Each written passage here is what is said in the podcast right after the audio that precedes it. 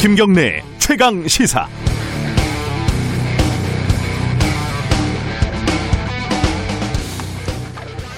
어릴 때 동네 구멍가게에서 친구들하고 뭐 쫀득이, 아폴로 이런 이른바 불량식품이라도 사 먹으려면 돈이 필요하죠. 그래서 항상 엄마 100원만 이런 말을 입에 달고 다녔습니다. 100원이면 뭐 달고나도 한두 판 할 수 있고 빨간 소시지가 들어있는 핫도그도 한 두 개 먹을 수 있었습니다. 요즘은 뭐 물가가 많이 올라서 100원은 뭐 하나 사 먹을 수 있을지 모르겠습니다. 그 더웠던 2018년 아파트 경비실 에어컨 문제가 큰 뉴스가 된 적이 있었어요. 서울 중랑구에 있는 한 아파트에서 에어컨을 설치하면 관리비가 오르고 지구가 뜨거워져서 주인, 주민 화합이 어렵다. 이런 신비로운 대자보가 붙었고 지구가 아니라 여론이 뜨거워졌죠. 경비실 한 곳에 에어컨을 설치하면 세대수에 따라 다르겠지만은 가구당 대략 100원 정도, 100원 안팎의 비용이 든다고 합니다. 한 달에 100원이요. 그래도 아직까지 설치 안 된 곳이 서울 아파트 10곳 중에 한 서너 곳 정도는 된답니다. 상당수는 주민이 반대해서라고 하죠. 어, 어제 노원구에서 경비실 에어컨 한 대를 설치하는데 48만 원을 지원해 주기로 했다라는 작은 뉴스를 봤습니다. 그런데 이 설치는 아파트에서 신청을 해야 해준답니다. 추가 전기료까지 지원을 하지는 못한다니까요.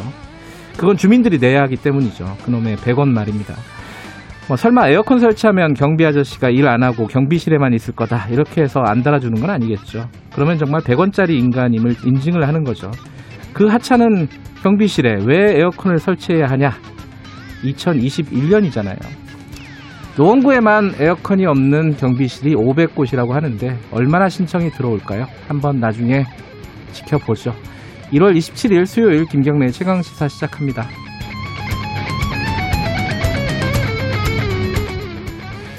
김경래 최강 시사는 유튜브 라이브 열려 있습니다. 실시간 방송 보실 수 있고요. 샵 9730으로 문자 기다립니다. 짧은 건 50원, 긴 건 100원이고요. 스마트폰 어플리케이션 콩 이용하시면 무료로 참여하실 수 있습니다. 오늘 1부에서는요. 어제 서울시장 출마 선언을 했죠. 박영선 전 중소벤처기업부 장관과 얘기 나눠보겠습니다. 21분 안에 모든 걸 해결하는 compact 도시를 만들겠다. 이 뭐 좀 궁금한 게 좀 있죠. 자, 2부에서는 이재오 국민의힘 이재오 상임 고문과 함께하는 시간 마련했습니다.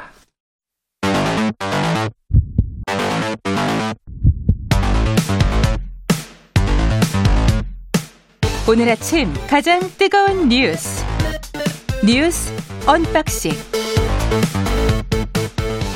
자, 뉴스 unboxing 민동기 기자 나와있습니다. 안녕하세요. 안녕하십니까. 김민하 시사평론가 나와 계십니다. 안녕하세요. 안녕하세요. 100원으로 그렇게 많은 일을 할 수 있었다니 좀 세대 차이를 느낍니다. 우리 나이 차이 얼마 안 나요. 왜 그러세요? 아, 100원으로는 오락실 가서 하는 것밖에는 없었어요, 제 세대는. 쥐포가 10원이었는데. 야, 이거 뭐 100원이면은 옛날에 뽑기라고요. 뽑기. 그거 한 두 판 할 수 있었습니다. 그죠? 네. 아, 그것도 그, 두 판이에요? 네네. 아, 한 50원 했죠. 그 떡볶이도 50원 어치 팔았는데. 상상, 상상할 수가 죄송합니다. 없네요. 이 얘기 하다 보면 끝이 없어요. 뉴스로 상상할 수가 들어가죠. 없다. 아, 어제 약간 좀, 뭐, 저희들 뉴스 unboxing 하면서도 전반적으로 좀 충격을 받았었다라는 얘기를 많이 했었는데, 정의당에서, 어, 당 대표의 성추행 이 관련해 가지고, 수시, 쇄신책? 뭐, 대책들을 좀 내놨죠. 어떤 게 얘기가 지금 나오고 있습니까? 비대위를 구성을 하기로 했습니다. 네, 의원 6명, 대표단 6명으로 구성이 되고요. 네, 강은미 원내대표와 김용기 당 대표 직무대행이 공동대표를 맡았는데요. 네, 어, 내부 회의를 할 때는 대표단 총사퇴, 임시지도부인 비대위 구성 가능성까지 거론을 했었는데 네. 당 해체보다는 전면적 쇄신의 무게를 중심을 뒀습니다. 어, 비대위에는 이 저기 장애우 의원도 이제 들어가게 되는 그런 상황인데요. 네. 일각에서는 3월 중 신임 당 대표 보궐선거를 하는 방안도 거론이 되고 있는 것으로 지금 알려지고 있습니다. 정의당 내부에서는 지금 개혁 방안으로 당내 성비위 사안 관련 전수조사 그리고 젠더 인권본부 독립 기구와 성폭력 방지 교육 제도 점검 등을 지금 준비를 하고 있는 것으로 보입니다. 근데 애초에 이제 비대위 구성이 불가피하다라고 했던 주장의 배경은 네. 어, 지도부가 총사퇴해야 하고 그다음에 뭐 이 사태를 이제 잘 수습할 수 있는 사람들로 다시 이제 지도부를 꾸리자는 차원의 이제 얘기였는데 예. 그런 방향으로 가닥을 잡기보다는 이제 말씀하신 대로 지도부하고 의원단하고 지금의 어떤 어, 지배 이 지- 지배란다 지도부를 강화하는 방향의 어떤 그런 성격의 비대위이기 때문에 애초에 이제 제기됐던 비대위 주장하고는 좀 결이 다른 형태로 지금 가고 있는 거죠. 어, 제일 좀 관심이 가는 부분 중에 하나는 이번 선거에 후보를 낼 것이냐? 어, 이 부분에 대한 얘기들도 좀 나오고 있죠. 언론에 이제 무공천 방안을 이제 검토를 지금 하고 있다 이렇게 나왔는데 네. 일단 당내에 그런 분위기가 있는 거는 사실입니다. 그래서 예.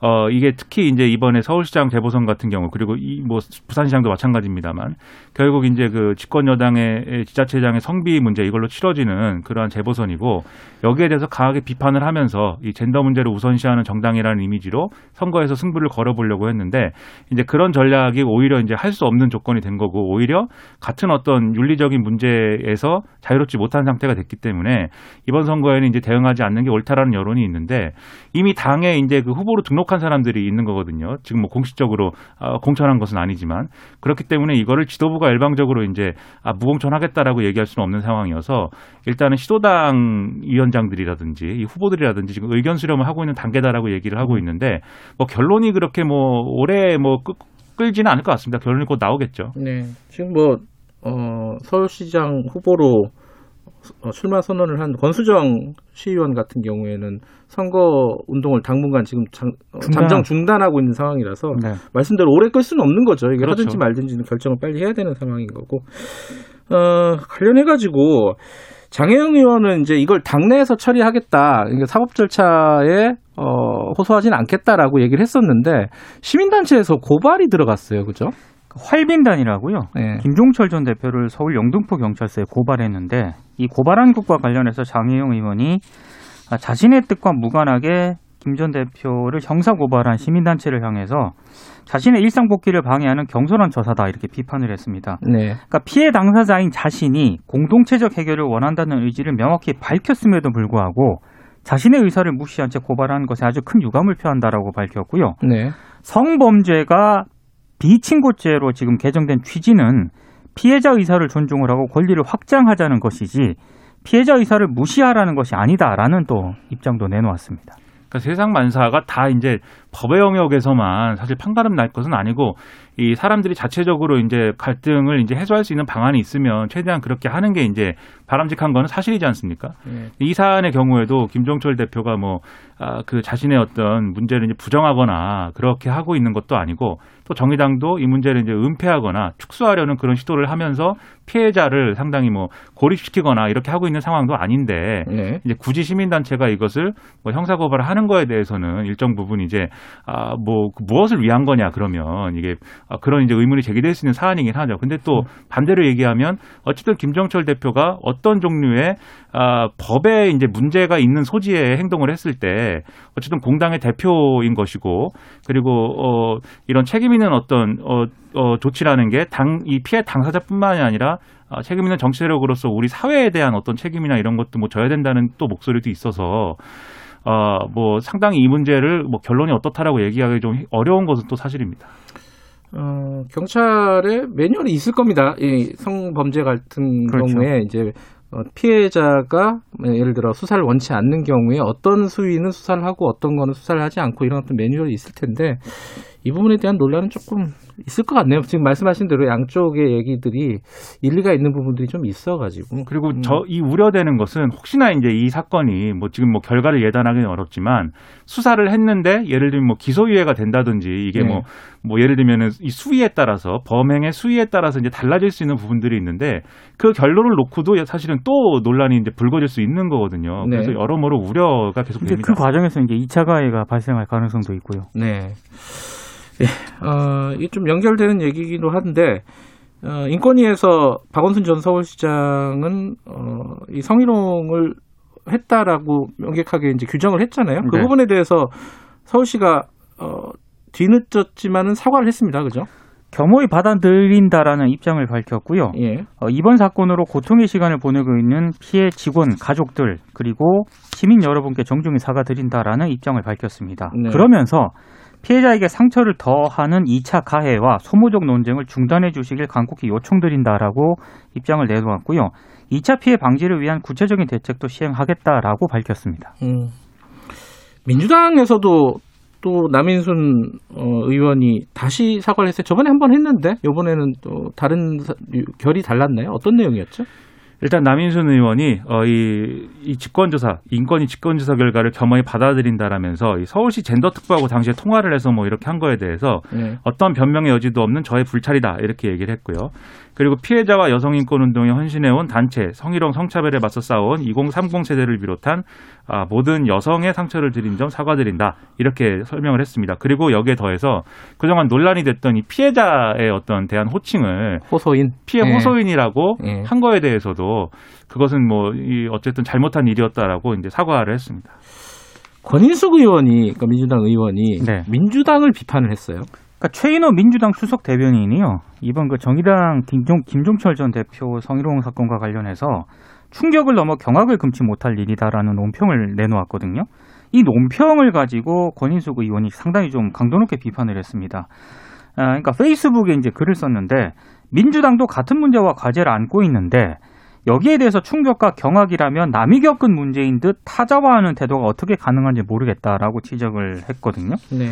특히 이제 지금은 박원순 시장 사건 관련 피해자나 관계자에 대한 공격이 도를 넘는 상황에 있는데 아, 민주당이 나서서 피해자를 보호하고 지지자와 국민에게 우리 사회가 나아가야 할 방향을 제시해야 할 때다 네. 이렇게 강조를 했는데 내부에서도 민주당 내부에서도 상당히 좀 비판적인 목소리가 나오고 있는 상황입니다.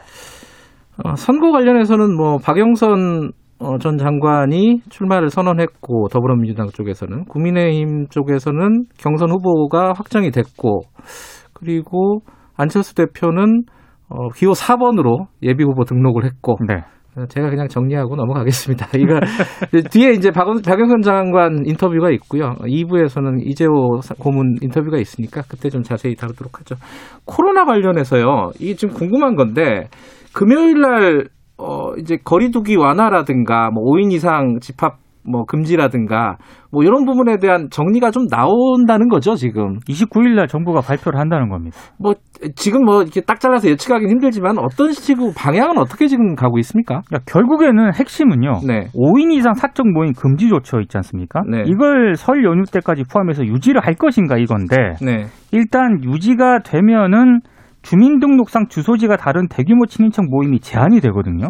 아, 이게 설에 설에 모일 수가 없다. 모일 수가 없다는 겁니다. 예. 그래서 아무래도 이제 가족 간 전파 사례가 지금 적지 않기 때문에 네. 방역 당국이 이 부분을 상당히 고심을 하고 있는 것으로 보입니다. 지금. 이게 좀 궁금하긴 해요. 사람들이 그렇죠. 다들 궁금해합니다. 네. 그러니까 또 걱정이 돼요. 이게 다들 풀리기만 기다리고 있는 이런 사람들도 좀 있기 때문에. 그렇습니다.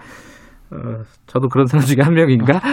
그러니까 방역 당국과 이제 이, 이 정부 입장에서는 사실 예. 5인 이상 집합 금지라는 게, 이 사적 모임 금지라는 게 사실은 3단계 이상의 어떤 조치이지 않습니까? 그러다 네. 보니까 이게 굉장히 강력한 조치를 한 것은 이 확진자가 너무 많이 나와서 이제 한시적으로 사실 한 건데 지금 이대로 계속 이걸 적용할 수는 없는 거잖아요. 국민들의 언젠가는 풀리겠죠. 그렇죠. 예. 국민들의 수용성이나 이런 문제가 있어서 이걸 정해놓고 오히려 국민들이 지키지 못하는 상황이 되면 우려가 되는 거고 그 기점이 이제 명절인 거지 않습니까? 가장 네. 이제 지키지 못할 만한 상황인 것이. 그렇죠. 그래서 이것을 풀 수 있는 조건을 그 전에 만들고 싶은 건데 이제 그 전에 조건이 이제 될지 안 될지가 금요일 날 이제 판단이 되는 거죠.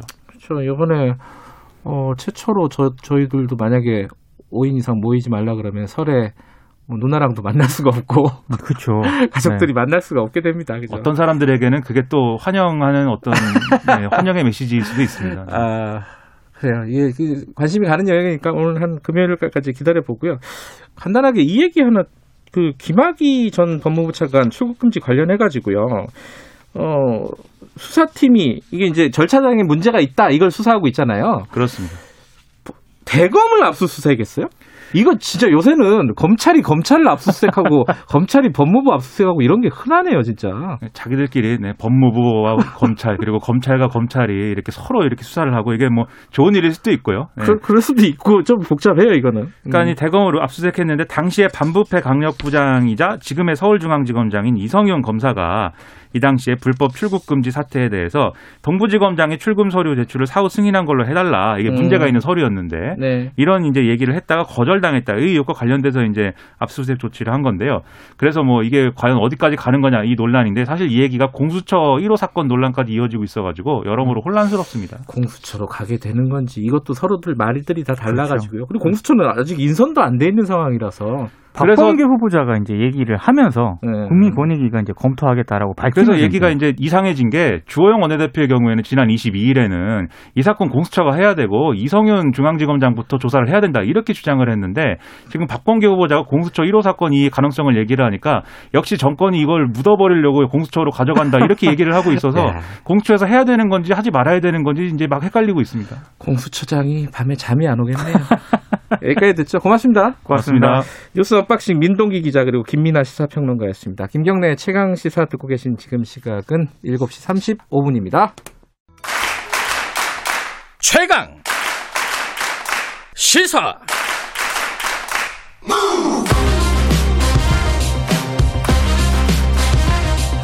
지금 여러분께서는 김경래 기자의 최강 시사를 듣고 계십니다.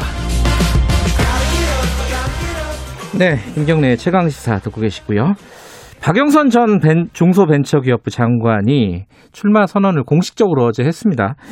어, 취임, 아, 취임이 아니라 출마 일성이 서울을 21분 안에 모든 것이 해결되는 컴팩트 도시로 만들겠다. 어떻게 되는 건지 현안들도 함께 좀 여쭤보겠습니다. 이 여권 대진표가 또 완성이 됐고요. 자, 박영선 전 장관 연결합니다. 장관님 안녕하세요. 네, 안녕하세요. 네. 이게 저희들하고 인터뷰한 지가 한 두 달 됐는데 그때도 고민 중이다 이러셨어요. 네. 어, 이 고민이 이제 끝나서 어제 출마 선언을 하신 건데 뭐 고민이 해결된 지점이 어디입니까? 어디, 어디서 고민을 해- 해결하셨습니까? 제가 생각했던 그 중소벤처기업부의 중요한 일들이 음. 어느 정도는 마무리됐습니다. 다 하지는 못했지만요. 네. 어, 2019년에는 이제 제가 작은 것을 연결하는 강한 힘이라는 그런 이제 슬로건을 세우고, 네. 어, 2020년에는 디지털 경제로의 대전환, 스마트 대한민국이 저희 중소벤처기업부의 국정 운영 목표였고요. 네. 그리고 올해 이제 국정 운영 목표가 프로토콜 경제와 구독 경제를 정착시키는 것이었습니다. 그래서 네. 이런 것에 대한 윤곽을 좀 잡고 또 백신 특수 주사기 문제, 예, 요것을 좀 해결해야 되는 거죠. 지금 음. 미국 바이든 정부 행정부가 필요하다고 한 음. 그 주사기 그것을 네. 우리 중소기업이 생산을 그 스마트 공장을 돌려서 어, 할 수 있도록 준비를 했던 일들 또 버팀목 자금이 어느 정도 순조롭게 진행되고 있었던 것 이런 것들이 에, 마무리되어서 한결 좀 마음이 음, 음. 덜 무거웠고요. 네. 아, 아, 그리고 또 선거 상황이 만만치 않았기 때문에 네. 에, 당을 위해서 이제는 음, 선택의 여지가 없다 이렇게 생각을 음. 했습니다. 네. 지금 어, 이 얘기를 다른 현안 하기 전에 한 말씀 여쭤보고 가야 될 것 같아요. 지금 네. 정의당에서 성폭력 사건이 발생을 했고요. 어, 예. 그리고 이제 인권위에서 박원순 전 시장에 대한 어, 사건 조사 결과를 발표를 했습니다. 네. 어, 지금 당내 그 민주당에서 이 논평을 얘기한 걸 가지고 좀 말들이 많아요. 민주당이 그 충격과 경악을 금치 못할 일이라고 말할 형편이냐. 이거 권인숙 의원도 이게 비판적으로 얘기했는데 이런 네. 분위기에 대해서 어떻게 지금 보고 계십니까? 저는 국가인권위원회의 결정을 존중합니다. 네. 어, 그래서 저희가 사과해야 한다면 네. 어, 진심으로 사과를 하는 것이 맞고요. 네. 특히 우리 사회에는 어, 이런 어떤 그 마음의 상처를 받고 네. 아무 일도 없었던 것처럼 지내야 하는 여성들이 저는 많다고 생각합니다. 음. 아, 그래서 이러한 여성들의 그 여성들이 겪어야 하는 마음의 그 고통, 네. 그 외로움 어, 이런 것들을 치유할 수 있고 또 함께 그 보듬어 갈 수 있고 또 음. 그분들이 행복을 느낄 수 있는 어, 그러한 서울시가 돼야 되지 않을까 저는 음. 그렇게 생각하고 있습니다. 네. 그 박- 나경원 저 상대방 후보죠. 어, 나경원 전 의원이나 오세훈 전 시장 같은 경우도 박영선 장관이 이 박원, 박원순 전 시장 관련된 일에 대해서 사과를 하지 않았다. 네. 뭐 이렇게 비판을 했어요. 여기에 대해서는 뭐라고 말씀하시겠습니까? 저는 어저께 JTBC 뉴스에서 네. 그 네. 질문이 있었습니다. 네. 그래서 저는 거기에 다- 대한 저의 입장을 충분히 밝혔습니다. 예. 음, 간단하게 말씀해 주시죠. 못 들으신 분들도 많을 텐데.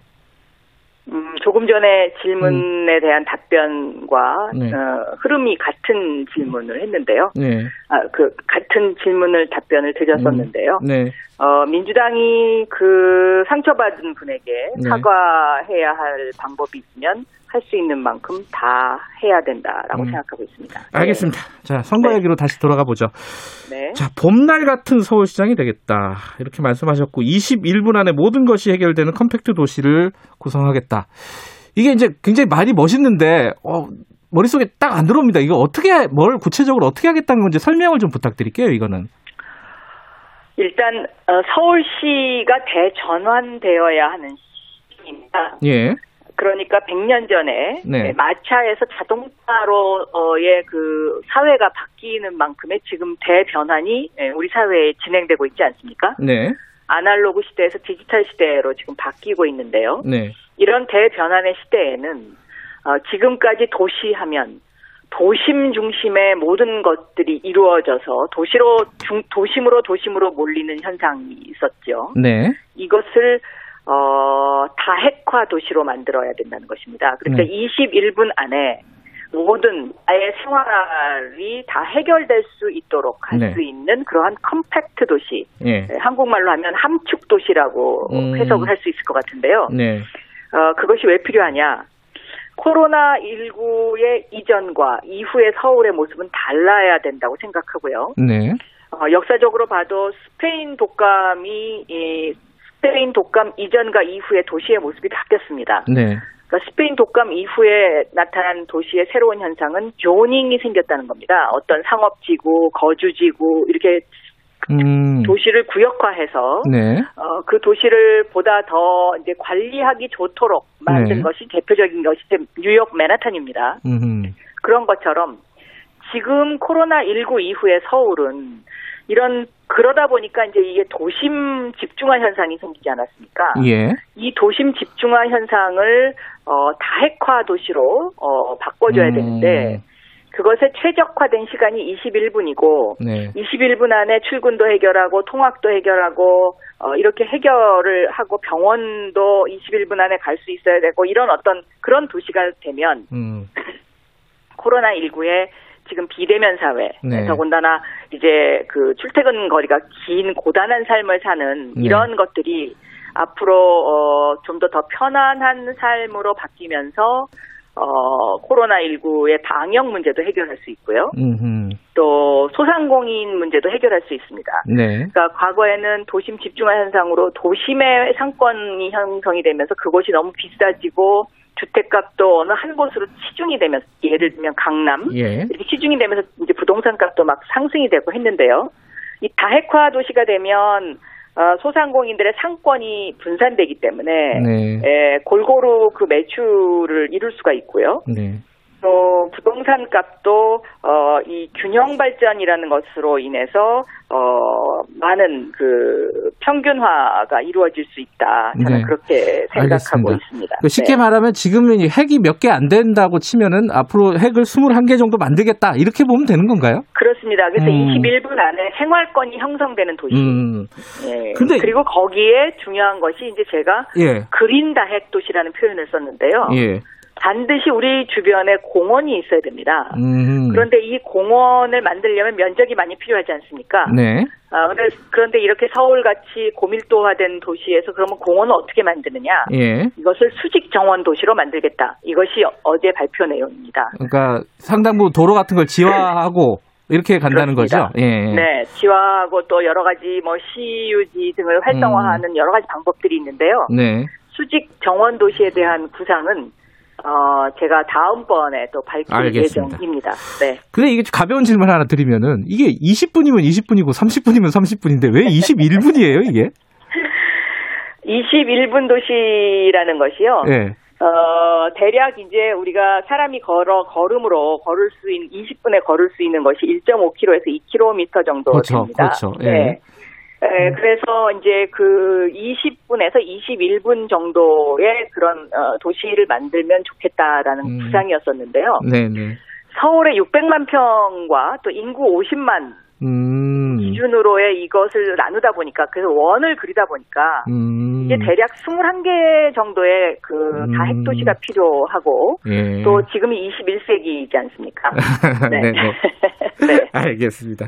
네. 근데 이 여기에 대해서 이제 아직은 구체적이진 않으니까요. 많은 것들이 이렇게 네. 얘기하시는 분들이 있어요. 아니 이게 지금 말씀하셨듯이 지하화하고 막 이렇게 개발하고 이러면은 서울 전체가 또 공사판 되는 거 아니냐? 이런 걱정은 어떻게 봐야 될까요?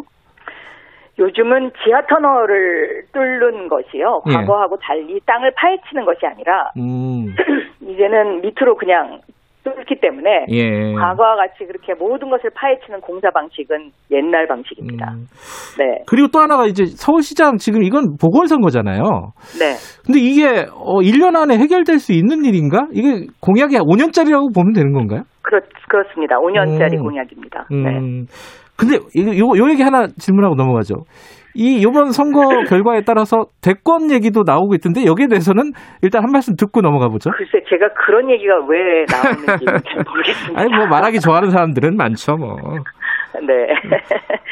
저는 어, 제가 도시지리학을 전공한 사람으로서 예. 그동안 제가 대학교 졸업 이후에 네. 저의 도시에 관한 어, 생각의 음. 축적 어, 이런 것들을 어, 지금 어, 정리하는 그런 상황입니다. 네.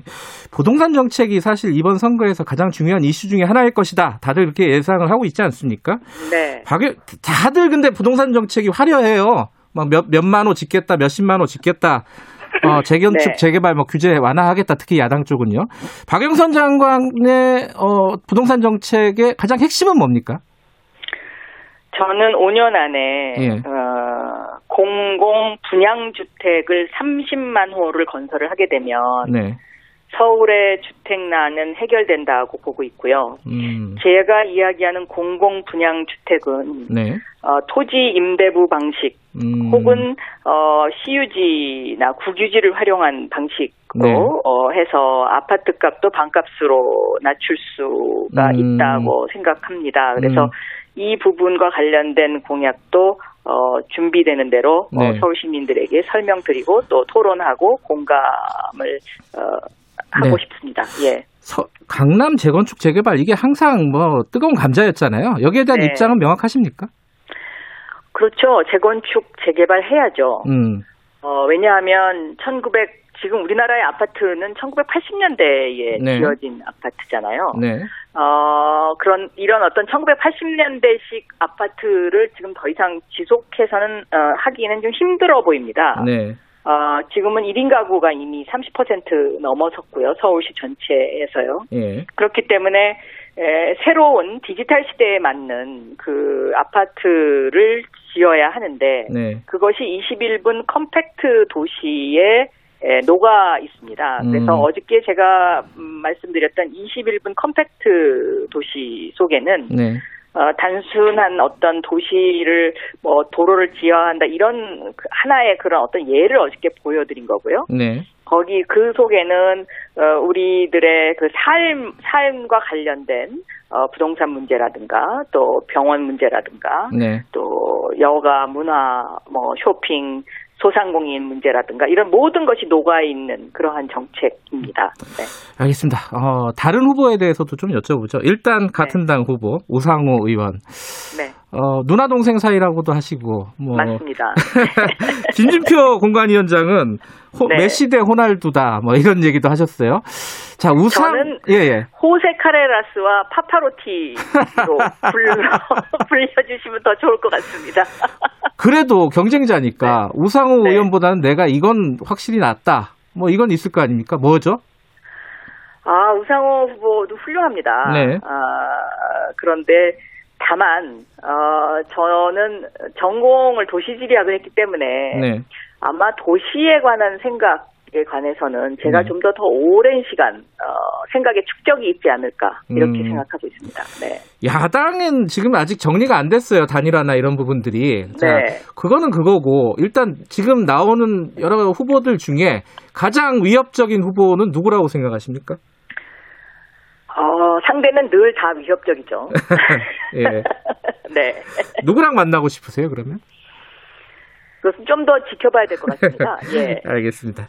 네. 하나만 더 여쭤보죠. 이 이거는 이제 그 박영선 장관의 전공 분야이기도 합니다. 지금 자영업자 소상공인 손실보상제 논의 당내에서 지금 진행이 되고 있잖아요. 네. 법제화를 해야 되냐 말아야 되냐 야당에서는 법제화 좀 반대하고 있는 분위기가 있고요 분명히 네. 법제화 해야 된다고 생각하십니까? 그리고 규모는 어느 정도가 돼야 된다고? 기본법은 필요하다고 생각합니다. 음. 그러니까 손실 보상을 어떤 방법으로 하는 걸 할 전지에 대한 논의는 다양하게 할 수 있는데요. 네, 손실 보상을 할 수 있다라는 기본법이 만들어 만들어지면 네, 이것을 보험을 통해서도 해결할 수 있고요. 여러 가지 다양한 방법이 있을 수 있다고 생각합니다. 음흠. 그리고 이제 또 한 가지는 어, 과거에는 소상공인 매출이 그 즉각 즉각 어, 정부에서 이것을 취합하기가 힘들었는데 이제 그 대한민국의 행정력이 그 디지털화되면서 네. 굉장히 그 높아지지 않았습니까? 예를 음. 들어서 어, 버팀목 자금도 오전에 신청하면 오후에 줄 정도로. 예, 근데 이 소상공인 매출도 거의 일주일 단위로 집계가 가능하거든요. 음흠.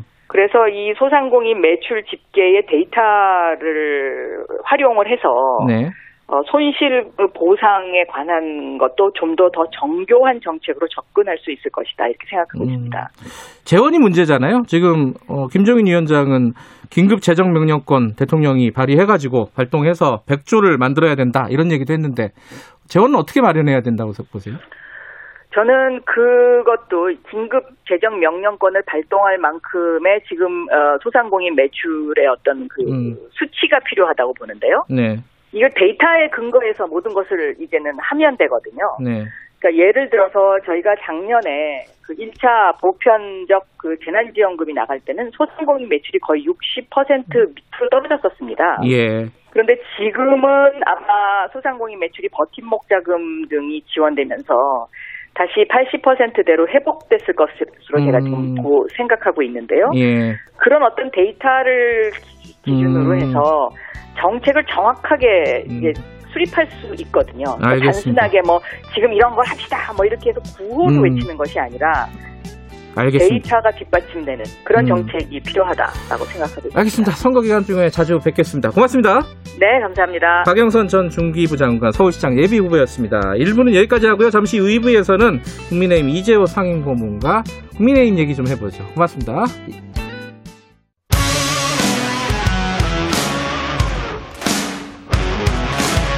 뉴스타파 기자 김경래 최강 시사.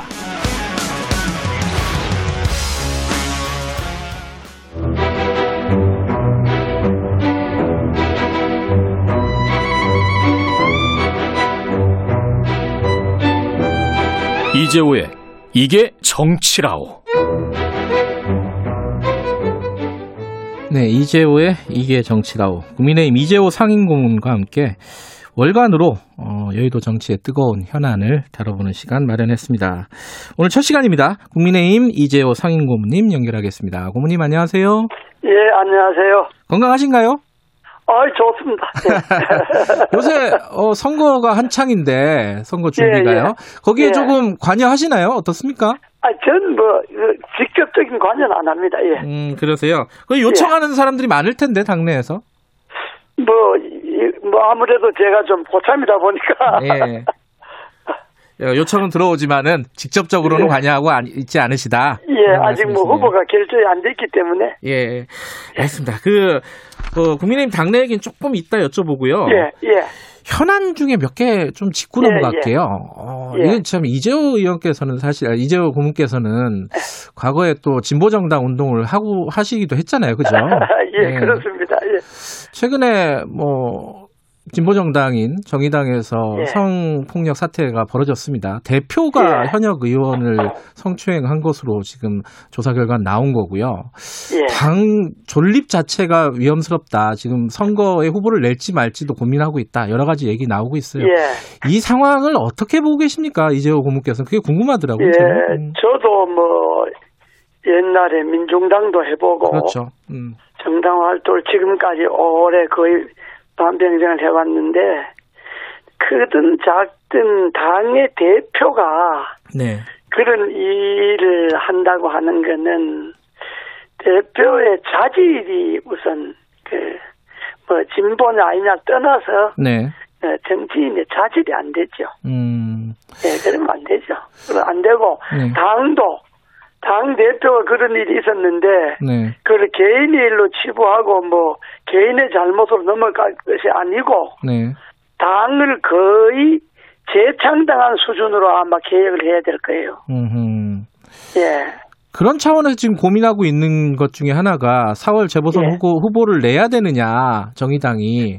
여기에 대한 의견은 좀 있으십니까? 그제 생각은 당연히 안 내야 된다고 봅니다. 그래요? 음. 왜냐 그러면 정의당이 민주당이 그 잘못으로 인해서 보궐선거 있을 때는 후보를 안 내기로 했는데 당헌을 고쳐갖고 네. 후보를 내기로 했잖아요. 예. 그때 정의당이 한 말이 있잖아요. 음. 민주당에. 네. 그 옳지 않다고 지적한 것이 있잖아요. 음. 그리고 정의당이 그야말로 해체하고 재창당 수준으로 가려면 네. 일단 그런 점부터 국민들 앞에 하나의 그 새로운 그 어떤 신뢰를 쌓아가야 되니까 네. 아, 우리는 당 대표가 아, 그런 불미스러운 일이 있었기 때문에 예. 예, 우리로서는 반성하는 의미에서 예. 이번 재보궐선거에 내질 않겠다. 음. 아, 뭐 당락의 여부를 떠나서 이렇게. 하는 것이 국민들한 도의 아니겠습니까? 음. 또 그것이 정의당이 그 소위 그 그나마 정의당이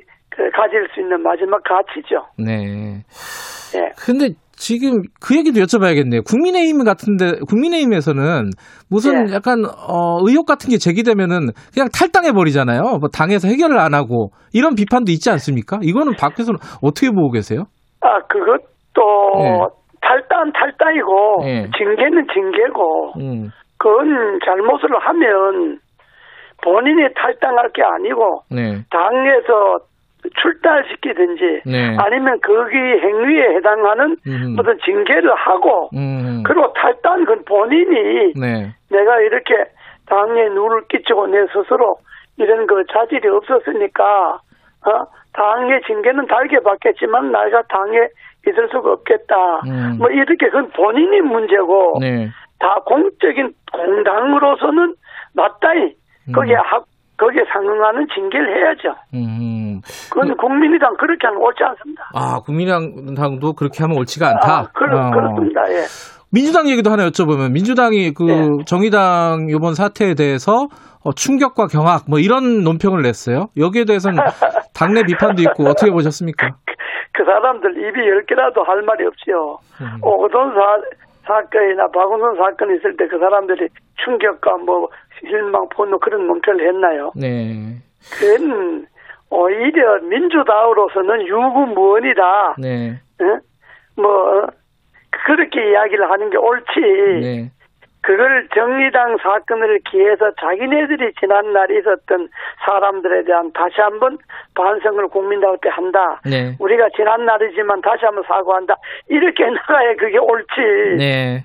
아이 뭐 그게 무슨 똥 묻은 개가 겨 묻은 개 나무라면 되겠습니까? 예. 자, 공평하게 3당을 다한 예. 번씩 저희들이 비판을 하고 자, 선, 아, 예. 선거 얘기부터 좀 연- 먼저 여쭤볼게요. 예, 네. 예, 예. 지금 이제 국민의힘 경선 어, 후보자들이 결정이 됐습니다. 어, 아, 서- 예비 후보가 결정이 그렇죠. 됐죠. 예비 후보, 예. 예. 비 경선 후보. 예. 서울에 예. 여덟 명 부산에 여섯 명 여섯, 예. 경쟁력 있다고 보세요? 일단 총평을 하신다면? 아, 글쎄, 그 중에 뭐 한 사람이 나오면 모르겠는데, 응. 국민들이 기대에는 그렇게 합당하지 않다는 평이 많아요. 아, 그래요? 어떤 부분에서요? 아니, 그 사람들이 다 면면이, 예. 예, 면면이 다, 음. 지금 이, 현재 서울시가 박원순 시장이 그 오래 하면서, 네. 서울시가 구석구석에 사실 그 적폐가 많이 생겼거든요. 예. 그걸 해결할 수 있는 능력이라고 하는 것은 그냥 내가 한번 시장 해보겠다는 그런 정치 그 초년생들이 의욕으로 되는 것이 아니고 음. 서울시라고 하는 것은 상당한 그 철학과 경륜이 있고 네. 자기 정책 설계 능력이 있어야 되는데 예. 그렇게 볼 때는 뭐 여야가 다 좀 부족하지 않느냐 그래 보죠. 어, 근데 야당, 특히 국민의힘. 야당 후보도 좀 본인들은 뭐 의욕은 대단하지만은 예, 국민들이 눈이 볼때 예, 뭐 어차피 그 중에 한 사람을 정해서 뭐 투표 나겠지만은 예. 뭐썩 그렇게 썩 그래요? 마음에 드는 건 아니라 그래요. 아니, 그 후보들이 굉장히 섭섭해하겠습니다. 지금 아, 상임 뭐 후- 섭섭하는 거는 섭섭하는 거고 아니, 그러나 예. 그렇다고 해서 뭐 표를 안 찍는 건 아니지만은 아, 누가 나오면 찍긴 하겠지만은 예. 아, 전반적으로 음. 서울시를 맡기기에는 좀 부족하다 막 그런 평들입니다. 그러면 안철수 상 다른 당에 있는 안철수 대표가 더 낫다 이런 뜻인가요? 그건 아니겠죠? 아, 뭐 안철수 대표 더 나았다는 게 아니고 네. 어, 국민의힘 후보들로서는 그렇다 이 말이죠. 음, 그 어. 근데 나경원 후보라든가 오세훈 후보 네. 같은 경우에는요. 뭐 다선 의원이기도 하고 뭐 서울시장 경험도 있고요. 오세훈 후보 같은 경우에는 뭐 경륜이 좀 있지 않습니까? 그래도 부족하다고 보세요? 아마 부족하다기보다 그 사람들은 뭐 그분 개인들은 본인들은 뭐 당의 상임 고문이 그렇게 말할 수 있겠느냐 이렇게 말할지 모르지만은 네. 그러나 그 두 분은 이미 정치적 이미 그 평가를 받은 분들 아닙니까? 어허. 이미 정치적으로 이미 국회의원도 여러 번 했고 예. 또 시장도 했고 뭐 시장 출마도 해봤고 그래서 예. 아, 그 사람들이 시장이 되려면 진정 됐죠. 음. 그러니까 일단 정치적으로는 평가를 받은 분들인데 예. 그러나 정치라고 하는 것이 뭐 그동안에 많이 발전할 수도 있고 하니까 예. 그뭐 속단할 수는 없지만은 음흠. 난뭐 그렇게 썩 음. 이게 나는 내 의견이 아니고 네. 내가 산을 등에 등산을 잘 하잖아요. 매일 아침에 예. 오늘도 지금 갔다 왔는데 한 예. 두 시간 돌고 왔는데 산에 가면 사람들이 많이 만나잖아요. 여야 아, 떠나서 예. 그분들이 이야기가 막 시중 여론으로 봐야죠 시민 여론. 음흠. 그 사람들 뭐 특별히 여다이다 야다이다 지지한 게 아니고 뭐 그렇게 이야기하는 거니까 대충 여론이 네. 아 한번 정치적 평가를 받은 사람들 아니냐 이런 여론이죠. 음. 예. 그러면은 어, 지금 선거 구도가 전반적으로는 예. 야권에 유리하다는 평가들이 많이 있었는데 이재호 고문께서 보시기에는 뭐 여권에게도 지금 뭐 어느 정도 어, 승산이 있다 이렇게 보시는 겁니까? 어떻게 보세요? 아니 야권이 후보 단일화를 하면 네. 범야권 후보 단일화를 하면 그는 야당이 아주 유리하고요. 네. 만약에 후보 단일화를 하지 않고 국민의힘은 국민의힘대로 음. 또 국민의힘 이외 후보는 또 이외 후보대로 네. 그리고 어 여당이 한 사람 나오고 삼자 대결을 한다면 그는 야당이 필패한다고 봐야 안 되겠습니까? 아하. 그런데 지금 이 상황에서 안철수 대표는 기호 4번으로 예비 후보 등록을 했습니다. 그리고 예, 예. 김종인 어, 위원장은 지금 뭐 단일화 얘기할 때가 아니다. 우리 당 후보부터 먼저 예. 뽑아야 된다. 이렇게 얘기를 예. 했고요. 그 단일화 논의가 진행이 안 되고 있어요. 사실 멈춰 있는 상황인데. 아니, 지금은 뭐 단일화 논의를 할 때가 아니니까요. 음. 지금은 그 후보가 와야 단일화지 아직 후보도 결정 안 되는데 음. 단일화가 되겠습니까? 그거는 김종인 위원장 말이 그 말은 맞습니다. 딴 건 다 틀렸는데 당근 다 틀렸어요. 국민의힘에서 후보를 뽑아놓고 예. 그리고 안철수 후보하고 단일화하자 하는 거는 맞는데 예. 지금 후보도 누가 국민의힘에도 후보가 누가 될지 결정도 안 했는데 예. 단일화 하자는 거는 예, 안철수 후보가 제안했던 뭐 어쨌든 범야 단일 후보를 하려면 예. 국민의힘이든 뭐 국민이든 관계없이 네. 무조건 어, 이 범야권 단일화에 어, 한꺼번에 한 음. 번에 에, 경선하자. 예. 그냥 당적 관계없이 시장 나갈 사람들 야권 단일 후보로 희망하는 사람들은 그러면 국민의힘이 관리를 해갖고 네. 전부 나와갖고 한꺼번에 단일화 하자. 이것도 좋은 제안인데 네. 그걸 지금 김종인 위원장 안 받았지 않습니까? 아. 안 받았으니까 다음에 할 길은 국민의힘 후보하고 안철수 후보하고 둘이 단일화 하는 거죠. 음, 그 제안을 받았어야 된다고 보세요. 지난 일이지만. 받았죠. 맞다 받아야죠. 왜냐 그러면 아하. 지금 김정인 위원장이 뭘 잘못하냐 그러면 예. 그분이 머릿속에는 지금 뭐 여당이 죽수고 앉았고 서울에서 국민의힘이 지지도 좀 오르고 하니까 예. 막 국민의힘 후보하고 설사 안철수 후보가 나가도 민, 저 민주당 후보가 3자가 붙으면 국민의힘 후보가 되지 않겠냐는 음. 이런 헛꿈을 꾸고 있는데 그건 헛꿈입니다. 음흠. 그건 안 되는 겁니다. 음흠. 그러니까 국민의힘 후보든 뭐 어, 안철수 후보든 누구든 간에 네. 주관을 국민의힘이 하는데 예. 일단 야권 단일 후보를 뽑는데 다 참여해라. 음. 어, 당적에 관계없이 다 참여해서 야권 단일 후보 될 사람은 한꺼번에 경선하자. 음흠. 해서 예비 후보로 떨어내고 예. 한 네명이나 다섯 명 놓고 음흠. 어, 세, 뭐, 한 네명이나 다섯 명 놓고 마지막 국민 경선 해갖고 뽑자. 음흠. 이렇게 하는 제안이 맞습니다. 그래갖고, 그렇게 해서 당선돼서 설사, 국민힘이 당선되면 그냥 국민힘대로 하는 거고, 네. 만약에 안철수 후보가 당선됐거나 다른 제3 후보가 단일 후보로 뽑혔으면, 네. 그 사람은 굳이 국민힘이 입달 안 해도, 음. 어차피 국민힘에도 포함해서 단일 후보를 뽑았으니까 선거해갖고 당선되면 그 여세로 통합 전당대회를 해갖고 제일 야당을 다시 건설하면 되죠. 음. 이런 큰 그림을 갖고 일을 해야지 예. 무슨 뭐 지금 이 판에 우리 당 후보가 나오면 된다느니 뭐 그런 거는 그 큰 아주 정치 초년생들이 하는 이야기.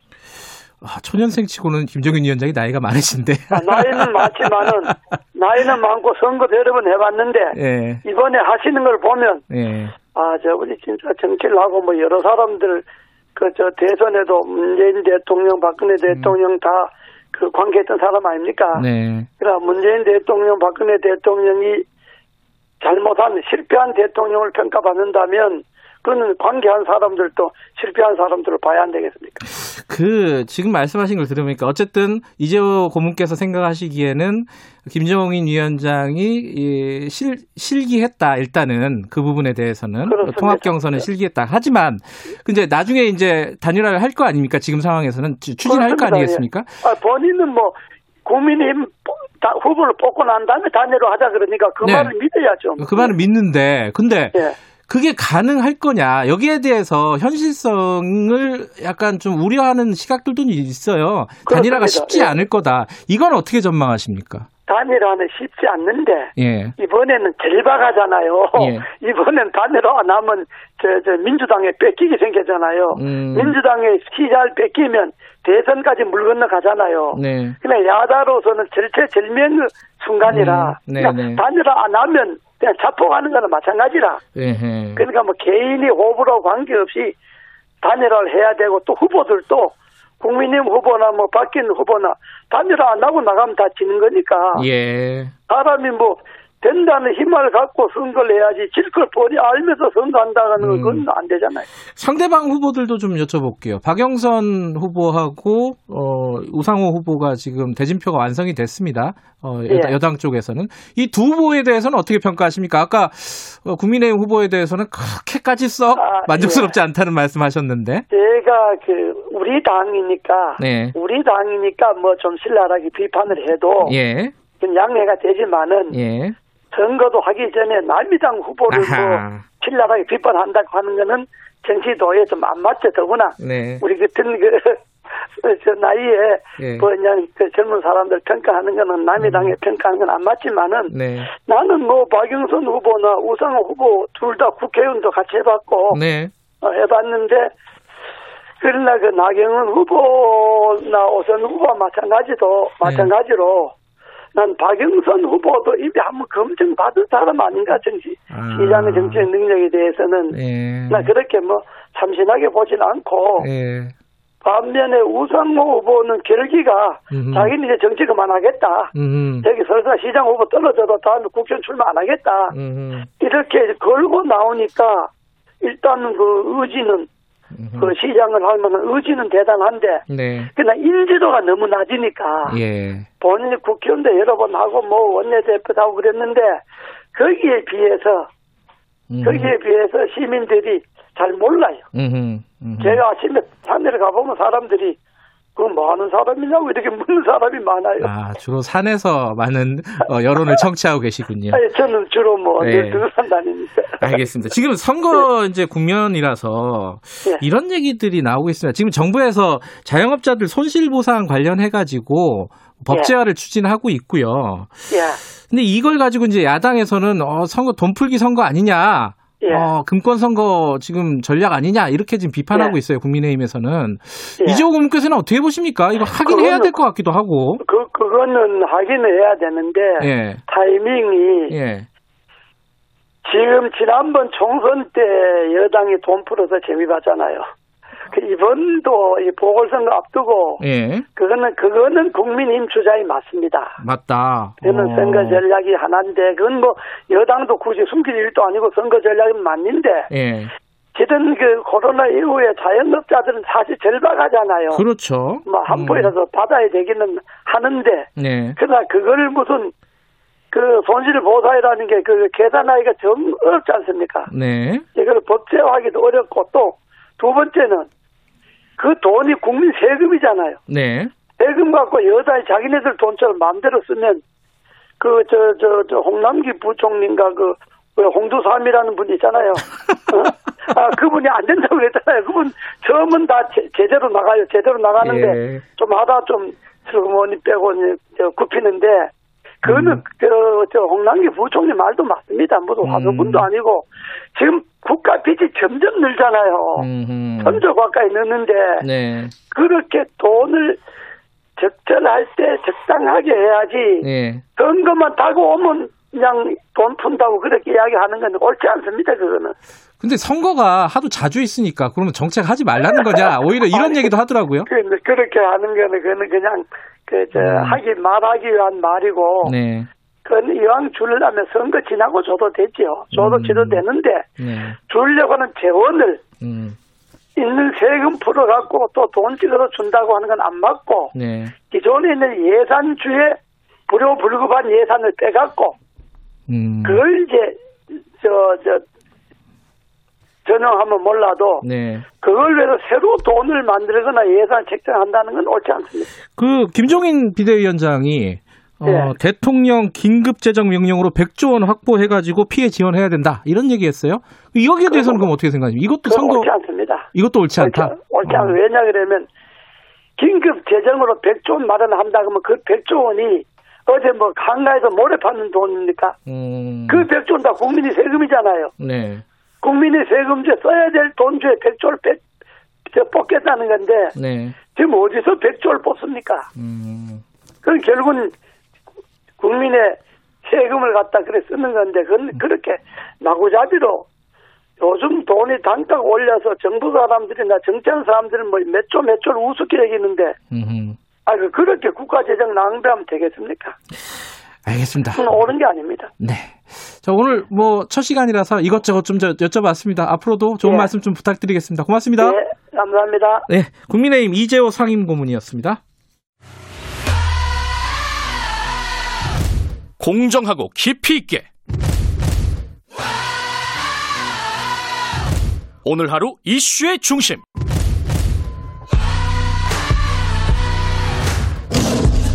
김경래의 최강 시사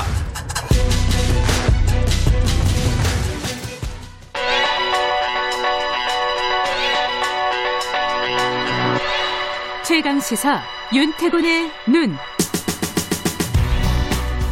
네, 윤태곤의 눈 의제와 전략그룹 더모아의 윤태곤 정치 분석 실장 나와 계십니다. 안녕하세요. 네, 안녕하세요.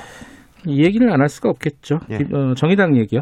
네. 그렇죠. 지금 김종철 전 대표 성추행 직위 해제 이후에 좀 정치적인 전망이라든지 이런 것좀 해보죠. 네. 예. 뭐 정의당은 지금 뭐 사태를 수습하느라고 안간힘을 쓰고 있지만은 혼란스러운 상황입니다. 이 사건의 층위를 세 가지로 나눠볼 수 있을 거예요. 세 가지요. 예. 네. 첫 번째는 이제 피해자와 가해자 중심으로 이 성추행 사태 자체를 해결하는 게 있겠죠. 네. 뭐 가해자가 용서를 구하고 뭐 피해자가 이걸 뭐 받아들이느냐, 그 징계를 하고 또 뭐 회복을 하고 이런 부분들 있지 음. 않습니까? 아주 좁아 좁게 보는 거. 그건 뭐 기본적인 거죠. 그렇죠. 예. 두 번째는 정의당과 그 진보 정치 내부의 어려움, 음. 그다음 극복. 그럼 세 번째는 이제 정치 세력으로서 정의당하고 국민 전체와의 관계 음흠. 이렇게 한 세 개로 나눠볼 수두 있다는 번째, 거죠. 세 번째는 좀 큰 얘기네요. 네. 자, 첫 번째 부분, 아주 기본적인 부분, 이거는 정의당이 그래도 좀 낫다. 원칙적으로 이런 예, 얘기 해요. 뭐 사건 공개, 가해자의 사과, 피해자 수용, 그리고 즉각적 직위 해제 및 징계 절차 돌입. 기존 정치권에서 봐왔던 뭐 제 식구 감싸기나 네. 물타기, 뭐 이렇게 적발하지 않기, 음. 너네는 안 그랬냐. 이런 모습을 안 보이고 있지 않습니까? 네. 이 부분은 평가가 분명히 있죠. 네. 국민의힘 같은 경우에 물론 이걸 걸어가지고 민주당 비판하기도 하고 민주당에서는 대변인이 뭐 충격과 경악, 무관용 원칙 이러다가 권인숙 의원 등이 우리가 지금 남한테 이런 소리 할 음. 때냐라고 반발하는 등 거꾸로 자성의 목소리가 나오고 있는 거요, 거고요. 첫 네. 번째로서는 자, 그러면 첫 번째 층위는 그렇게 정리가 될 텐데 두 번째, 세 번째 얘기를 좀 해보죠. 그렇죠. 그러니까 정의당과 이제 진보 정치의 문제가 이제 두 번째 건데 정의당이 지난 총선에서 어려움을 많이 겪었지 않습니까? 예. 그렇습니다. 예. 선거법 개정에 정말 명운을 걸어가지고 앞장섰다가 그 양당이 결국 위성정당 만들어가지고 실속도 명분도 다 잃었죠. 네. 그러면서 이제 심상정 체제가 퇴- 이- 이정미 체제죠. 네. 이정미 체제 퇴진을 하고 진보 정치 2세대로 꼽히는 김종철 체제 출범했습니다. 뭐 네. 70년대생, 90년대 학번 뭐 이런 식의 간판으로 네. 또 장혜영 의원 같은 경우에도 뭐 한국의 오카시오 코르테스다. 그 의정 활동에서 주목을 받고 이제 명쾌한 이제 메시지 등으로 신진보의 좀 상징으로 떠오르려고 하는 이런 음흠. 새 출발의 이런 안간힘을 막 쓰고 있는 상태였단 말이죠. 네. 이게 와르르 무너져 버린 거죠. 음.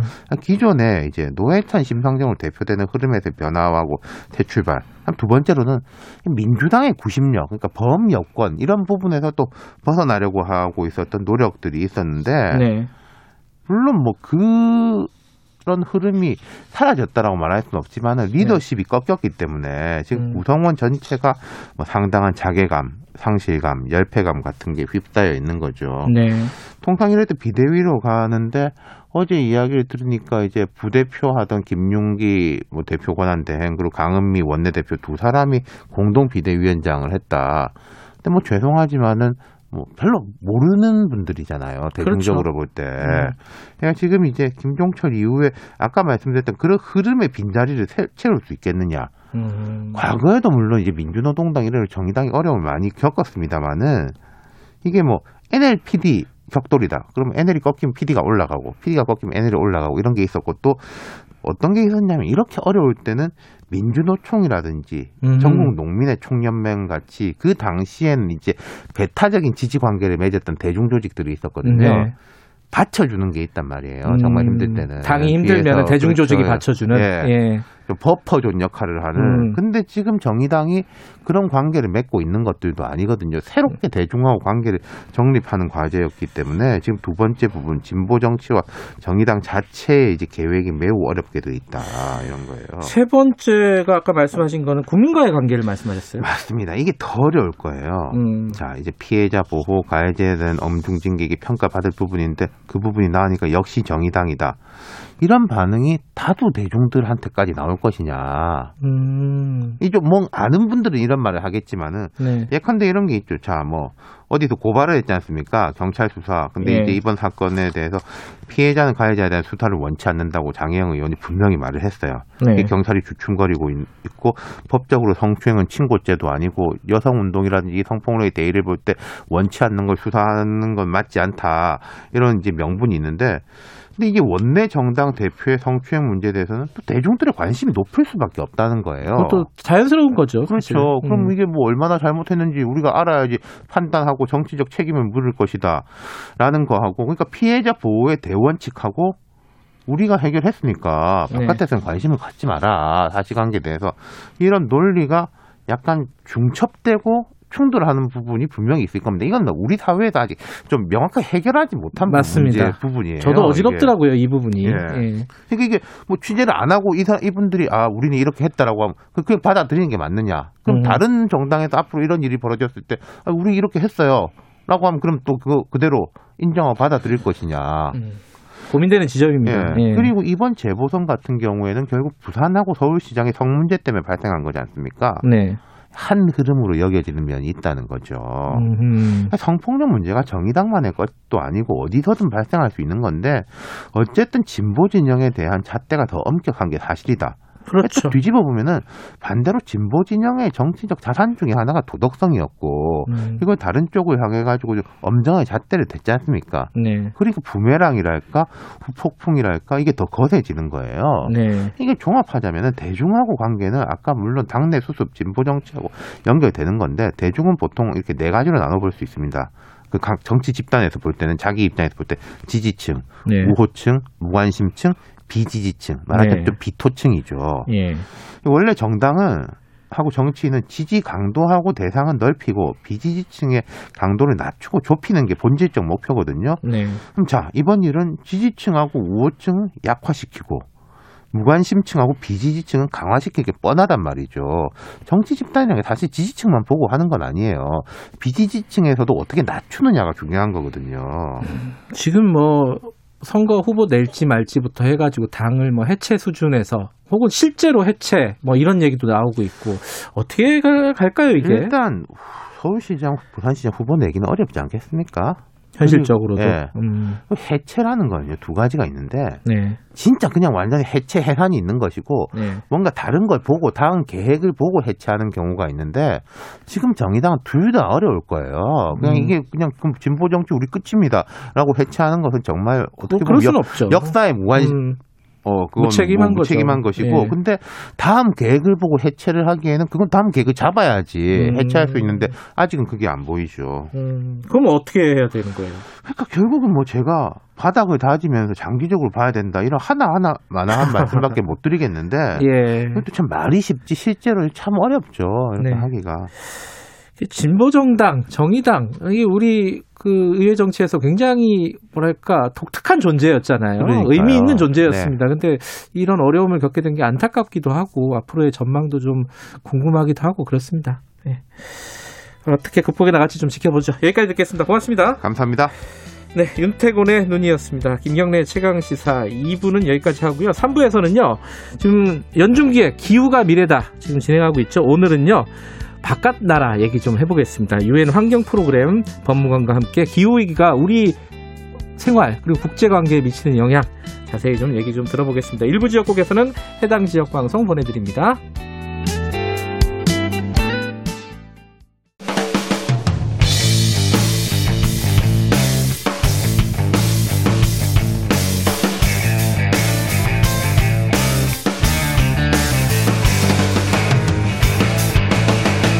김경래의 최강 시사.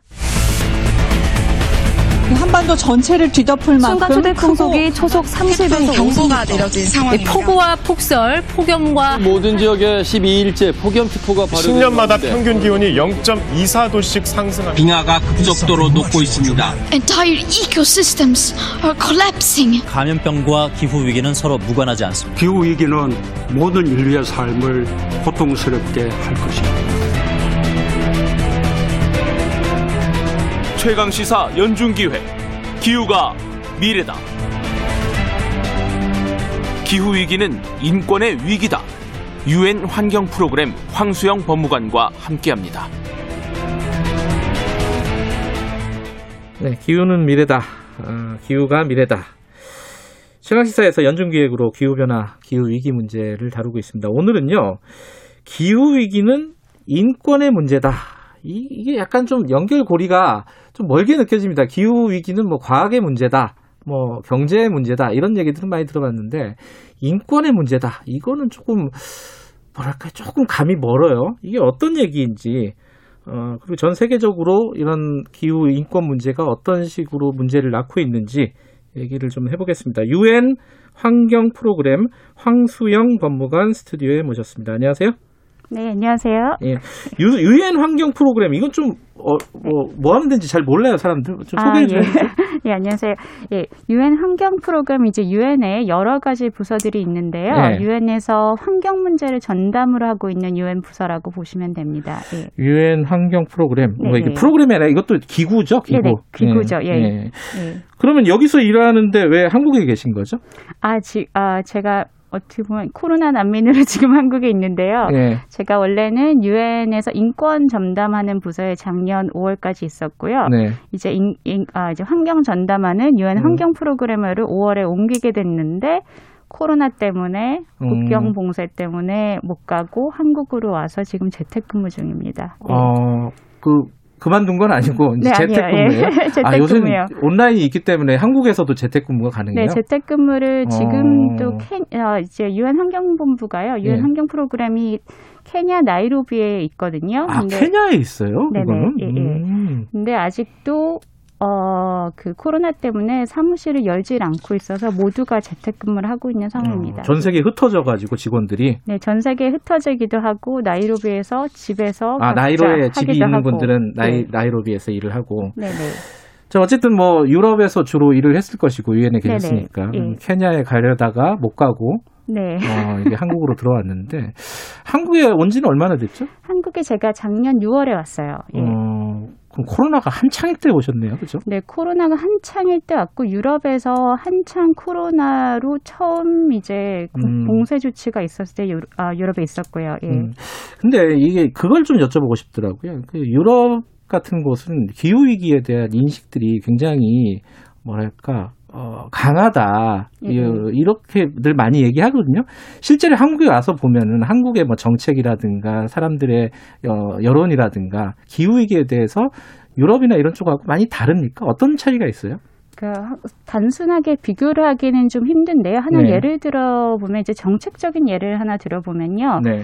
유럽에서는 지금 이제 환경 기후 변화하고 인권 쪽 얘기를 했을 때요. 그거 네. 융합을 한 이런 정책들이 이제 많이 나오고 있거든요. 네. 그러니까 특- 예를 들면은 유럽 연합에서도 예. 이제 1년에 한 번씩 인권 이제 우선순위를 우선순위가 아니라 우선 정책들을 정하는데 예. 거기서 이제 몇 년 동안 들, 아, 몇년 동안 포함이 됐던 게 인권, 환경, 기후 변화 이런 예. 문제들을 자기 이제 우선 정책으로 네. 삼겠다라는 이런 것들이 있고요.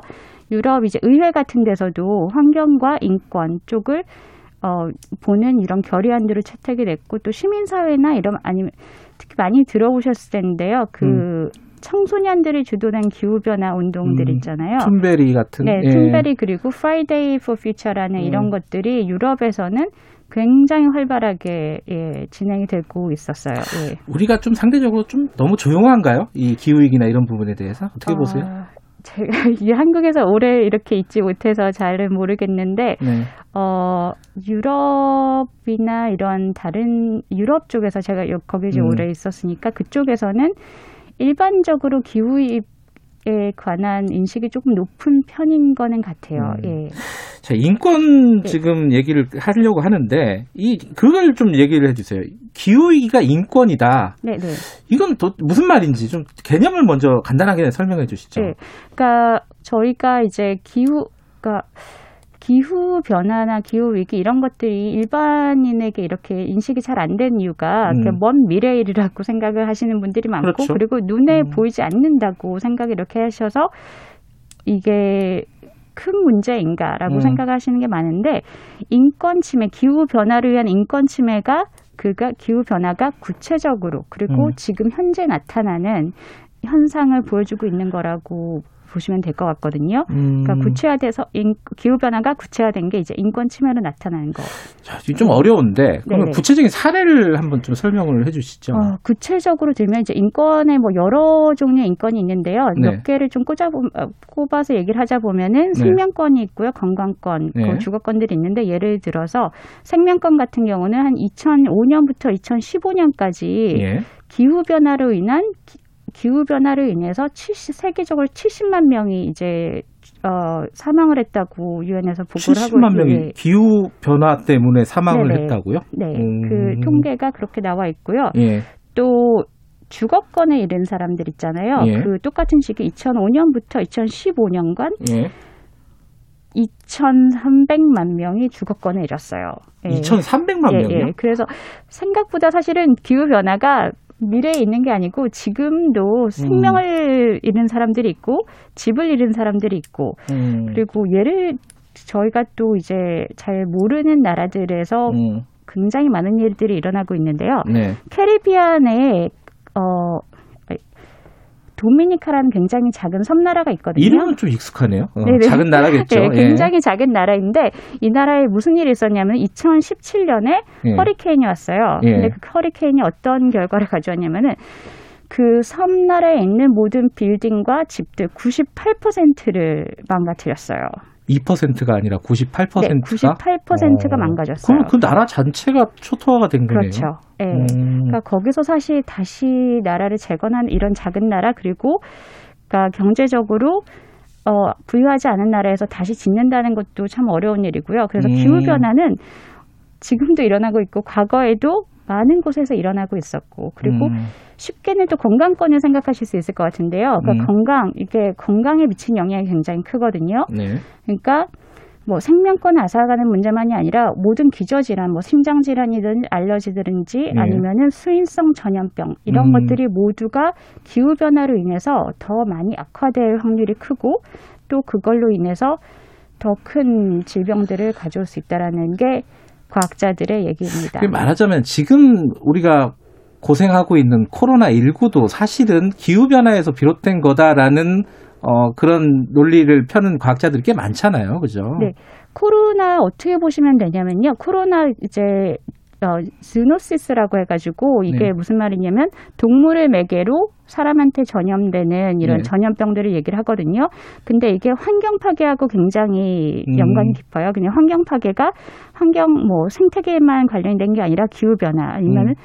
오염 뭐 음. 이런 것들이 모두가 연관이 돼서인데 앞으로도 이런 게 굉장히 더 늘어날 거라는 이런 음. 예상들을 하고 있어요. 예. 이제 어, 유엔 환경 프로그램은 당연히 국제 기구니까 네네. 한 나라를 본다기보다는 전 세계를 보지 않, 네네. 않겠습니까? 근데 전 세계적으로 이 기후 위기와 인권 문제, 아까 말씀하신 건강권, 생명권 네. 이런 문제가 결국은 불평등하게 나타난다. 네네. 이게 핵심 아니겠어요? 어떤 네. 불평등이 어떤 양상으로 나타납니까? 그러니까 기후 불평등이라는 얘기를 하고 이제 저희가 이제 얘기하는 게 환경 정의라는 얘기를 많이 음. 하고 있거든요. 근데 불평등은 여- 여러 가지로 볼 수 있는데 첫째는 이제 불평등이라고 할 때 이게 기후 변화를 누가 초래했느냐 음. 그리고 누가 영향을 받느냐 이걸 봤을 때.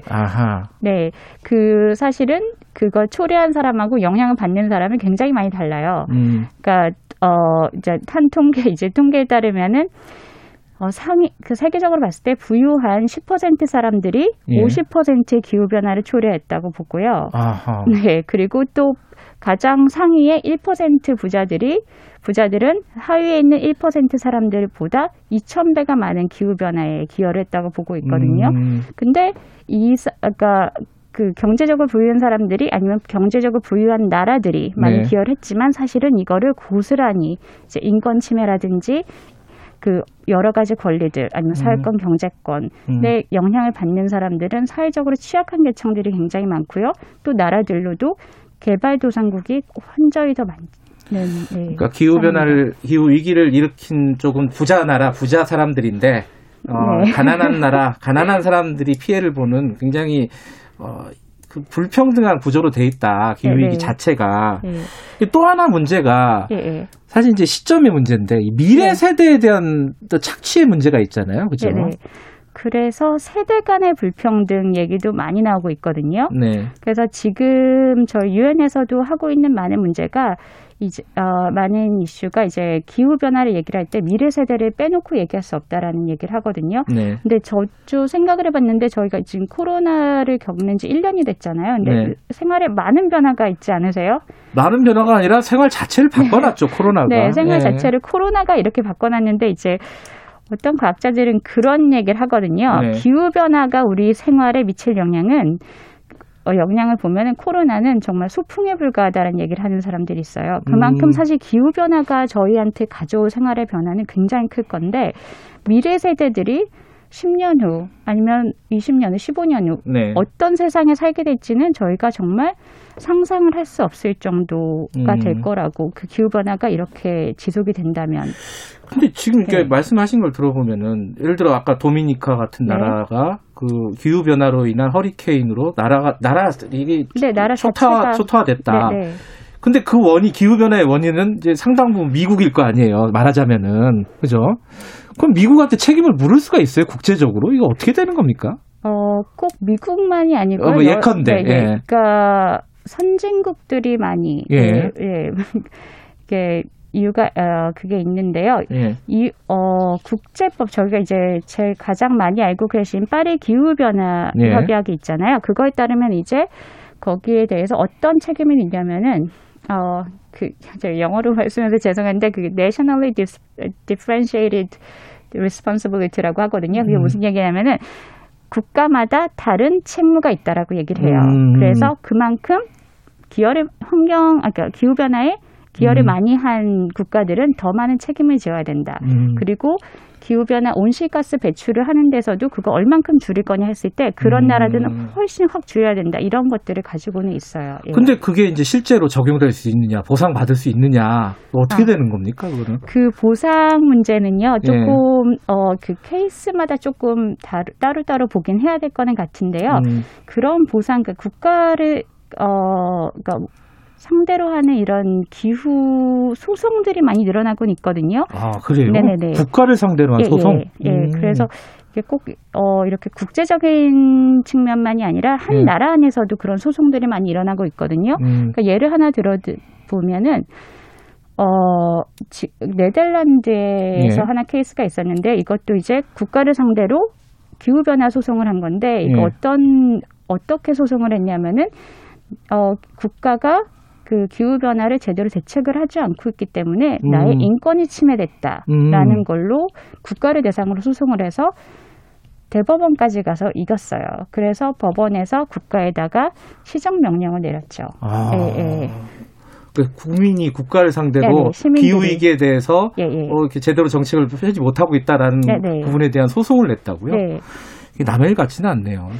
네, 그 그리고 어제 저 이제 유엔 환경 프로그램에서 음. 나온 리포트가 있는데 그게 이제 기후 변화 소송에 관한 리포트거든요. 이제 음. 그거를 보면은 최근 5년간 굉장히 기후 변화 소송이 많이 늘은 거를 보실 음. 수가 있으세요. 음. 근데 그게 장점 같은 경우는 그거를 통해서 음. 기후 변화를 좀 막을 수 있는 것들, 그러니까 음. 법적인 제재를 가할 수 있긴 한데 둘째는 또 그건 무슨 얘기냐면은 정부에서 제대로 정책을 수립하거나 이행을 하지 않고 있기 때문에 사실 소송으로 가는 것들의 음. 이런 단점들이 좀 있죠. 네. 저, 황수영 법무관에게 그러면 우리나라는 어떻게 해야 됩니까? 우리는 어떻게 해야 됩니까? 이 질문은 안 드리도록 하겠습니다. 매번 상투적으로 드리는 질문인데 뭐 그거는 우리가 알아서 해야죠, 사실. 그죠? 그리고 이전 세계적으로 이 트렌드가 어떻게 지금 변화되고 있는지, 어떤 부분에 대해서 대비하고 있는지 이런 것들을 알 때 잘 알게 되면은 우리가 앞으로 어떻게 해야 되는지는 우리가 스스로 만들어 나가야겠죠. 어, 여러 가지 흥미롭지만은 좀 사실 따지고 보면 무서운 얘기였습니다. 그죠? 아, 예. 근데 아직 음. 얘기를 하는 게 아직 시간이 있다. 지금 바꾸면 된다라는 얘기를 항상 하고 있거든요. 그래요? 네. 늦지 않았다? 네, 늦지 음, 않았다. 지금 유엔에서 한 얘기는 지- 향후 10년이 네. 가장 중요하다를 얘기를 하거든요. 그래서 지금 바꾸면은 음, 알겠습니다. 향후 맞습니다. 10년이 가장 중요하다고 합니다. 오늘 말씀 감사합니다. 네, 예, 감사합니다. 유엔 환경 프로그램 황수연 황수영 법무관이었습니다. 김경래 최강 시사 듣고 계시고요. 지금 시각은 8시 45분입니다.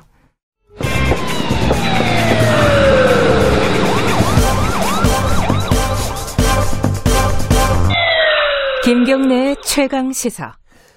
이명박 정부 때요 국정원이 불법 사찰을 했다, 민간인 사찰을 했다, 뭐 이런 얘기들은 뭐 많이 나온 얘기죠. 근데 이 실제로 사찰한 뭘 누구의 뭐를 사찰했는지 이거는 명확하게 나오진 않았었어요. 근데 최근에 어, 내 나라 내 파일 시민 행동이라는 곳에서 국정원에 이 불법 사찰 정보를 공개하라는 소송을 해서 문건이 공개가 됐습니다. 어, 뭐 만족스럽게 공개된 부분은 아닌 것 같아요. 어떤 부분이 아직 남은 문제인지 어, 이 내 나라 내 파일 시민행동과 함께하고 있는 법무법인 인강의 곽상원 변호사님 자리에 모셨습니다. 안녕하세요. 예, 안녕하십니까. 곽상원입니다. 변호사님은 이 불법 사찰 대상자이기도 하죠, 그죠? 예, 제가 이 사건에서는 오직 대상자였습니다. 음, 아 소송을 한 대리는 아니고 예, 대리는 아닙니다. 아, 그러니까 예. 피해자네요. 말하자면 쉽게 말하면은 그죠? 예, 이쪽 그러니까 내 나라 네파일 시민행동을 하고 계신 음. 교수님께서 저한테 연락이 오셔가지고 네. 함께 좀 하자고 마- 말씀하셨고 음. 그래서 제가 제 정보를 드렸습니다. 예. 사실 뭐 그 얘기를 하- 하려면은 그 얘기를 안 할 수 없습니다. 이게 곽상원 변호사가 왜 어, 불법 사찰의 대상이 됐는지, 그죠? 글쎄요, 저, 저 잘 모르겠습니다. 아니, 노무현 대통령 사위라서 그런 거 아니에요? 뭐, 사실 그 이외에는 사실 그 이유를 찾기는 좀 어려울 것 같습니다. 그렇죠. 뭐 그냥 평범한 변호사를 그 국정원에서 불법 사찰을 할 일은 없을 거고. 파일을 받으셨어요, 그래서 결국은? 아, 파일을 받은 것은 아니고요. 예. 어, 그 복사물을 일부 받았습니다. 일부요? 예. 어떤 내용이 있는 거예요, 거기에는? 어, 내용, 거기, 일단 문건의 개수는 총 16건이고요. 예. 그, 제 극히 개인적인 문건이 어, 한, 한 8건쯤 되고요. 예. 저와 아, 아예 관계가 없는 문건도 한 건이 있었습니다. 어, 개인적인 거라면 이게 뭐 다 공개할 수는 없겠지만은 심지어 이런 이런 것까지 국정원에서 사찰하고 있었다. 그건 좀 말씀을 해주셔야 될 것 같아요. 어떤 부분들이 있었습니까? 보통 보통의 제목들이 보게 되면은 그 제 동향 파악들입니다. 어, 집을 이사한다든지, 아, 이사하는 걸 국정원에서 파악해요? 어, 예, 그 사무실을 이전한다든지, 예. 어, 어 거기 그 제 지인의 말을 빌려서 지금 지금 현재 심경이 어떻다든지 아, 그거는 국정원에서 취재를 했다는 거네요, 그죠? 그런 것으로 보입니다. 음, 근데 그걸 왜 했다는 건 혹시 파악이 되셨어요? 어, 제가 국정원의 이 문건 작성자를 만날 수가 있으면 직접 한번 질문을 해볼 텐데요. 어허. 예, 실제로 이러한 문건이 존재한다는 것 자체를 최근에 알았기 때문에, 예. 그러니까 불과 제가 일주일 전에 알았기 때문에요. 아, 일주일 전에. 예, 예. 아. 근데 그게 어디, 어디 선까지 보고가 됐는지, 이건 혹시 들으셨어요? 그것도 모르시는 거고. 어, 일단 기본적으로 어떠한 문건이 존재하는지를 모르기 때문에 음, 그 해당 문건이 어디까지 보고됐는지는 알 수는 없죠. 음. 하지만 하- 하- 유추할 수 있는 것은 있습니다. 예. 제목 중에 하나는 그 청와대 일일 요청 사항 정치 분야 관련 사항이란 것이 있습니다. 아, 청와대까지 올라갔다는 얘기네요. 예, 정황으로 이제 보면. 예, 음. 거기 거기 보고 대상자는 민정수석으로 돼 있습니다. 아하. 그러니까 이명박 정부 시절 민정수석에게 전임 대통령 사위의 예, 동향이 예, 보고가 됐다. 그런 것으로 보입니다. 뭐 일단 제목은 그렇게 돼 있다 그러면요. 일단 음, 제목은 그렇게 돼 있는데 실제 내용은 또 공개하지 않았습니다. 아 제목만 공개된 거예요? 예, 그렇습니다. 아 그럼 더 궁금하시겠네요. 이거는 본인의 정보잖아요. 개인 정보잖아요. 예, 그렇죠. 어 그거는 왜 공개 안 해준대요? 어, 그래서 제가 지금 어. 추가 청구를 준비하고 있습니다. 추가요? 정보 공개 청구를 하는 건가요? 예, 그렇습니다. 어 그러면 그걸 공개를 안 한다면 소송까지 계속 가실 생각이신가요? 일단 처음에 그, 그 저에 대한 문건이 존재하는지 존재하는지를 몰랐기 때문에 예.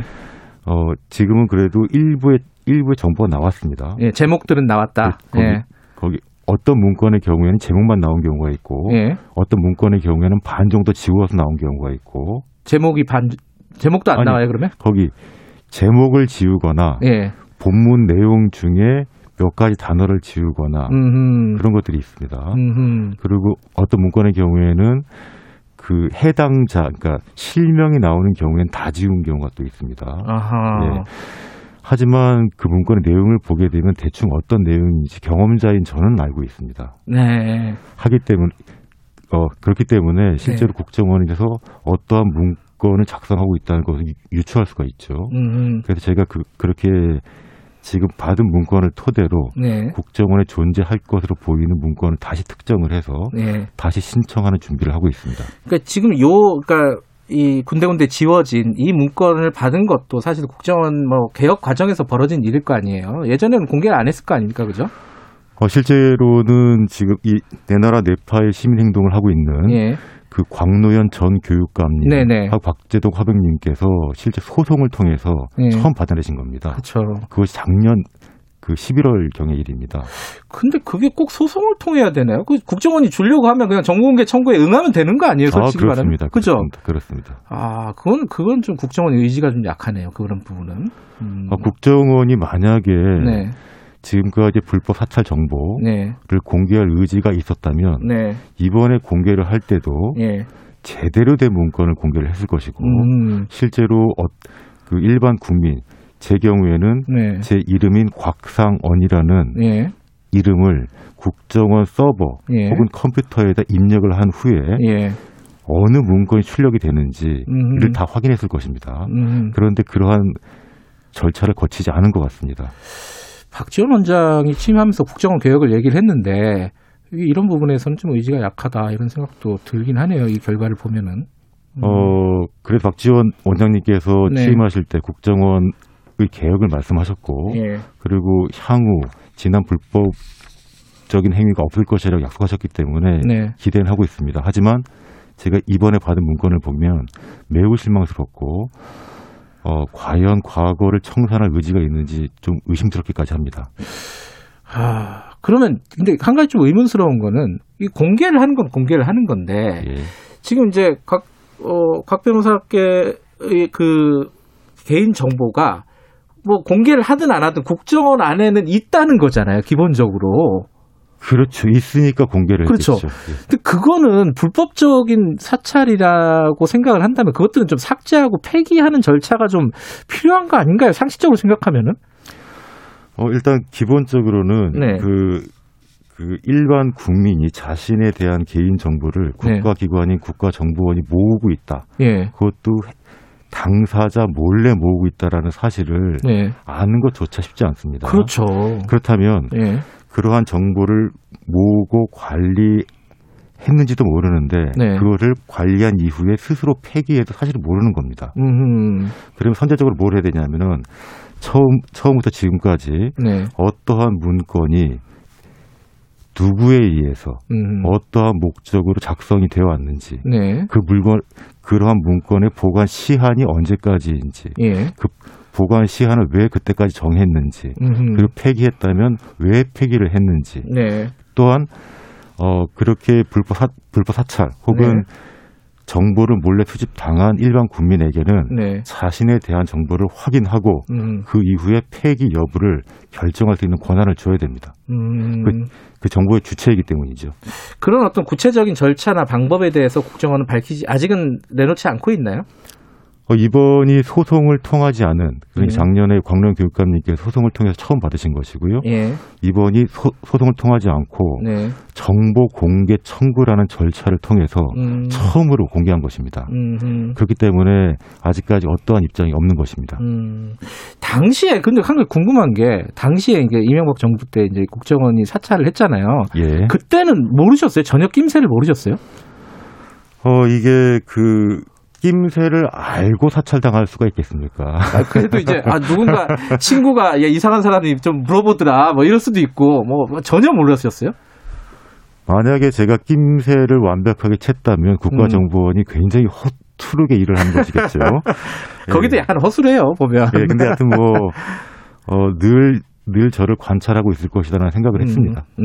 어, 뭐, 예. 그러한 낌새 사- 사실 여러 군데 있었고 요. 그럼 앞으로는 뭐 그 지금 정보공개 청구 추가로 한다. 그 요런 계획이신 건가요? 예, 곧 합니다. 어, 그게 받아들이지 않으면은 소송도 가겠다. 받아들여 주실 것으로 믿고 있습니다. 그래요. 예. 아. 국정원장께서는 아마 이런 방송이나 이런 어, 시중 여론들도 많이 청취를 하시니까 예. 아마 이 방송을 듣고 어, 전향적인 입장을 취해주지 않을까라는 기대도 한번 해봅니다. 예, 국가가 스스로 방, 거기 스, 스스로의 행위를 반성하는 방법이 네. 자신의 잘못을 스스로 공개하는 것이 가장 최선입니다. 네. 근데 그게 쉽지가 않아요. 그죠? 아, 그럼요. 예, 용기가 필요합니다, 이거는. 예, 국가가 용기가 없으면 국민은 더 없죠.